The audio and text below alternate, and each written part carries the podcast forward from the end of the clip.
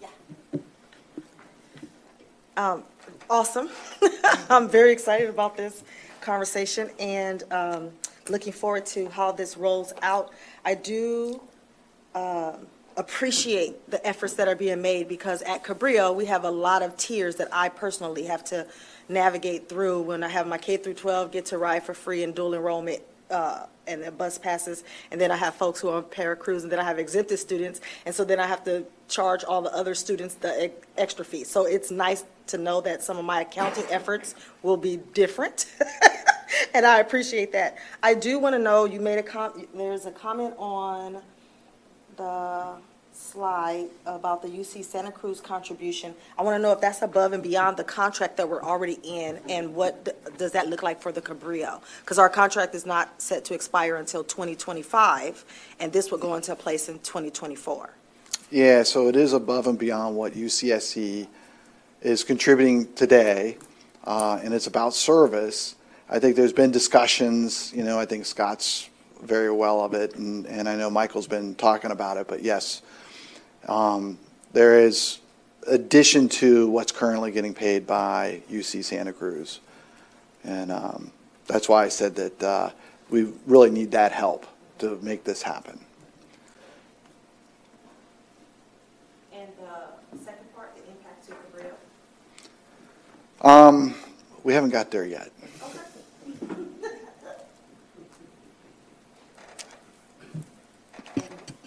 Thank you, Director Northcutt. Uh, I'll add, I I think UCSC intends to, or at least imagine some of their service shifting from TAPS, their internal transportation system, over to us, which is why they can, not getting rid of all of it, but it, it allow, it allows them to afford additional contribution, because they Yeah. won't have to put that into the TAPS uh, loop buses. We run, the- we run the same place on campus in the loop buses and our buses. So that's one way that they can raise some additional funding. Plus, they do have some reserves at this point in their transportation budget. And we don't, but I'm happy to buy out the contract and, and be done, because we have different types of agreements that if we go over, uh, if we collect more than what we owe, then we kind of pay the difference. And maybe we talk about that later, and I'm probably missing an email, but there's an option there Sure. of us buying it out so that we kind of settle the difference um, and get to be on the train of the free fare starting Yeah. 2024 Yeah. it's a great marketing tool for community college students. Thank you. Other directors? Director? Yeah, um, God help me if I, we get into a discussion on rail trail, but, uh, uh, I think it's gonna be a component in this discussion on our sales tax, because people are talking about public transit, and of course, that issue hasn't been resolved, and I think it's going to be uh, enlightening when the costs of it and whether the coastal commission will allow for the, I'm talking about the rail and so forth. I, um, I just, I was, I'm just begging for a, a decision of what these costs and environmental impact of rail will be, and if it's realistic, that it can be a reality. And believe me, I'm not trying to get into an argument about this, but I think it's going to be part of the discussion, because without the rail, they said, well, what are you going to do? And this is what we're going to do with Metro to greatly improve our service. Um, so in some respects, I think that could be a sales point, but I don't think we're going to get that answer anytime soon. And believe me, pardon me if I got into the rail trail deal, but I think it's going to have an impact on how we address this issue. Thank you, Chair. Yeah, I think this is an incredibly exciting moonshot, if you will. Um, Metro's moonshot uh, uh, really could create a world-class transit network for our community. Uh, and as has been said, it would be revolutionary, not just for the way people get around our community, but also for our ability to build more housing. Uh, and I have heard firsthand just this week from uh, a father of a, a student that's using the free fare program, and he says it's been life changing because now instead of being all stressed out in the mornings, rummaging around for free uh, for spare change, uh, and sometimes you know not finding it, and then having to drive uh, his his high school student to wherever they need to go, he can rest assured they're going to be able to get on the bus. Uh, so I just have a couple of uh, quick questions. So first of all, um, when we look at that that longer timeline through 2034, uh, the cash line, does that assume the free fares continue uh, Yes. after we, we pass the sales tax? Yeah, Okay. everything that's associated with kind of the, all the way out to 2034 assumes we keep Phase 1, Phase 2, and all free fares intact. It does not stop after 36 months. All right. Um, And then the other question is, and I hope that UCSC sees the benefit of this whole package uh, for operations on their campus. Um, But if they give less than um, we would you know, ultimately like, how could we modify this program to make it work? I mean, that is the one piece that is not fully within our control um, in, as a part of this plan, and it's, it's significant. So would we, I mean, reduce the number of people who are eligible for free fares? Would we look at um, maybe reducing some of the frequency on certain routes? Or is that just sort of something we'd have to model out separately? Hi, Director Koenig. Uh, John Urgo, Planning and Development Director.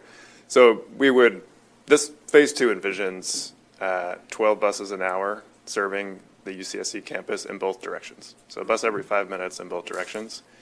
Uh, If UCSC doesn't see the benefit or doesn't contribute what, what Chuck has modeled, we would just reduce that service commensurate with the contribution that we're modeling today. So essentially, it, it, it requires a shift in thinking. I mean, I think, it- and it somewhat applies to the Cabrillo contract as well, where it's, uh, there's this thought that they're paying for free fares, but really what it's paying for is service. And so if we reduce those contracts, it means we'd have to reduce service to the, to both campuses. Right, okay. Makes sense. And of course, the, the free fares will improve the, the service overall because people will be able to board front and back, and the bus will ultimately be more reliable as a result. Um, Any, any ideas what we would do beyond 2034? Um, I mean, one thing that, uh, it's clearly we, we Yeah, we, agree- we haven't modeled beyond 2034, but as you can see, I think if we go to here, this is the one where we kind of, kind of put our pencils down, and, and if we decide we are going to go with Phase One, Phase Two, and free fares, at least for the 36 months, we are going to take more of a heavy scrub hmm. at going beyond 2034, probably going to 2040 and beyond, probably a 20-year timeframe. But really, it's, it's really around the magnitude of the economy, you know, that, that's really going to drive that because, you know, we know we're going to have COLA adjustments for the most part for people, but, you know, if, if the economy takes off and we have CPIs of five or six percent, that could blow our numbers out of the water, you know, where we're, we're losing money fast because everything's go up in price. But if it cuts back down to one percent, you know, we've modeled out, and it's going to go actually farther. That's where it gets tough when you start getting way beyond 10 years. We just don't know. Yeah, it might be valuable to look at some of the other funding mechanisms as well that other agencies uh, around the world utilize. I mean, one that comes to mind is potentially the creation of transit funding districts, since ultimately, as has been said, uh, some of the folks that will benefit the most are those who are living in the new housing that we're able to create. So it would make sense to utilize that, leverage it, um, in order to ensure a s- stable budget long into the future. Thank you. Thank you. Other directors? Okay, thank you so much for the presentation. Um, Oh, I just had a, a couple of comments, because this is a really good discussion. This is like a paradigm shift for Metro in a big way, right, in the community? Um, You know, I, I had uh, jotted down some notes. I think in regard to where do you go after 2034, you know, Chuck mentioned the economy, that's a big one, and Director Koenig uh, talked about alternative funding sources and rethinking how you pay for public transit. That's another, benefit districts and so on. Uh, and we've had some discussions with LAFCO, thanks to a connection from uh, uh, Board Member Koenig in regard to just thinking out in the future, how do you sustain your public transit system, especially with uh, infrastructure and other needs. And I think the uh, state and the federal government are the other two huge pieces to what happens after 2034 because they, for the most part, pay for the majority of your system. They pay for your buses, they pay for your fueling station, they pay for your maintenance. And I, I really think there has been shifts in, in thought as to the importance of public transit, but, you know, that kind of ebbs and flows with, with politics. But I think that's a big factor in 2034 is where are the state and the feds in, in regard to support for public transit. Um, so I, I think that uh, I'm optimistic, right? Everybody likes to get behind a winner, and, uh, and I think public transit could be a real big winner as you move forward in Santa Cruz County. Um, we've talked about that ridership goal, and you know, John Urgo and I saw the path to get to seven million through the phase one and the phase two because we we just thought out of the box for a couple of weeks on how could we double ridership and get back to the top of where Metro had been. So phase one and phase two do that, and then. Um, Fare free adds a whole new component into phase two. Um, in Missoula, uh, we took the system fare free first through a pilot, just like you're contemplating, and then actually it just became part of a ballot measure, which the uh, residents approved, but they approved it because they saw a 70% increase in ridership in Missoula. And so if you just got like a 50 or 60% ridership increase off of uh, fare free in a phase two environment, that's where you start to approach 10 million rides a year. I think really confidently you'd be probably at 9 million, but you'd be moving towards 10, and that is uh, rare air. I mean, for a system this size to be carrying that many people, all kinds of great things happen in a, in a county, uh, as Director Rotkin talked about, uh, efficiency of the transit system, uh, eco- environmental impacts, uh, helping uh, free uh, basically equity, right? Uh, your folks that can least afford good transportation now have great transportation, just like everybody else in the community. Transportation doesn't become as much of an issue for jobs, for important medical appointments, for uh, for uh, really tight budgets. So there's just a lot of things that flow and a lot of things to think about. Um, in regard to phase two and fare free, you would not even be able to remotely contemplate going on phase one and phase two and fare free if it wasn't for one time TIRCP grant of $28 million. That gave you the opportunity to do this for three years. It's one time money and so, uh, as that money comes before the RTC Commission, you should defend that at all costs. That is Metro money. Its its intent from the governor was to provide funding to build ridership for the public transit agency in the region, to help with any deficits that might be there, and to finish up zero emission bus projects. So there's 28 million and there's 7 million. Don't let anybody else get their fingers on that. I'm, because that is your golden moment to show for the next three years what a world-class transit system looks like. And then you could take that if you desire, you know, to the voters uh, or find some other mechanism. And, you know, they'll have seen what it is and can make a good conscience vote on whether they'd like to continue that in your county. So I think the Finance Committee will continue to work. Uh, the ad hoc committee that was set up by your chair will meet again and talk about about the ballot measure and make some recommendations for the board that would be forthcoming in the real near future. I would like to say in regard to the fare, free uh, slash benefit and challenges slide that Chuck put up, that the, the one thing that's not there that we experienced in Missoula and that most would would definitely make a comment on is if you take your fixed route system fare free, you also need to take your your uh, Paracruz system fare free.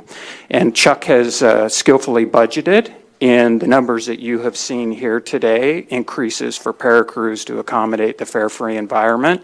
But over the long term, that's the one where you'd want to watch very closely your costs because uh, uh, that's a really expensive uh, system to provide. But to be honest with you, when you go to the voters, that's probably one of your biggest sound bites is, uh, and one of the biggest supports for a potential ballot measure or whatever you're looking for is taking care of your seniors and your disabled. And so generally speaking, you're able to keep pace with that just uh, by talking to the public about it. But we did want to, in in case it was in the back of your mind, recognize that uh, your senior and disabled service, your door-to-door Paracruz is budgeted also for increases within these numbers.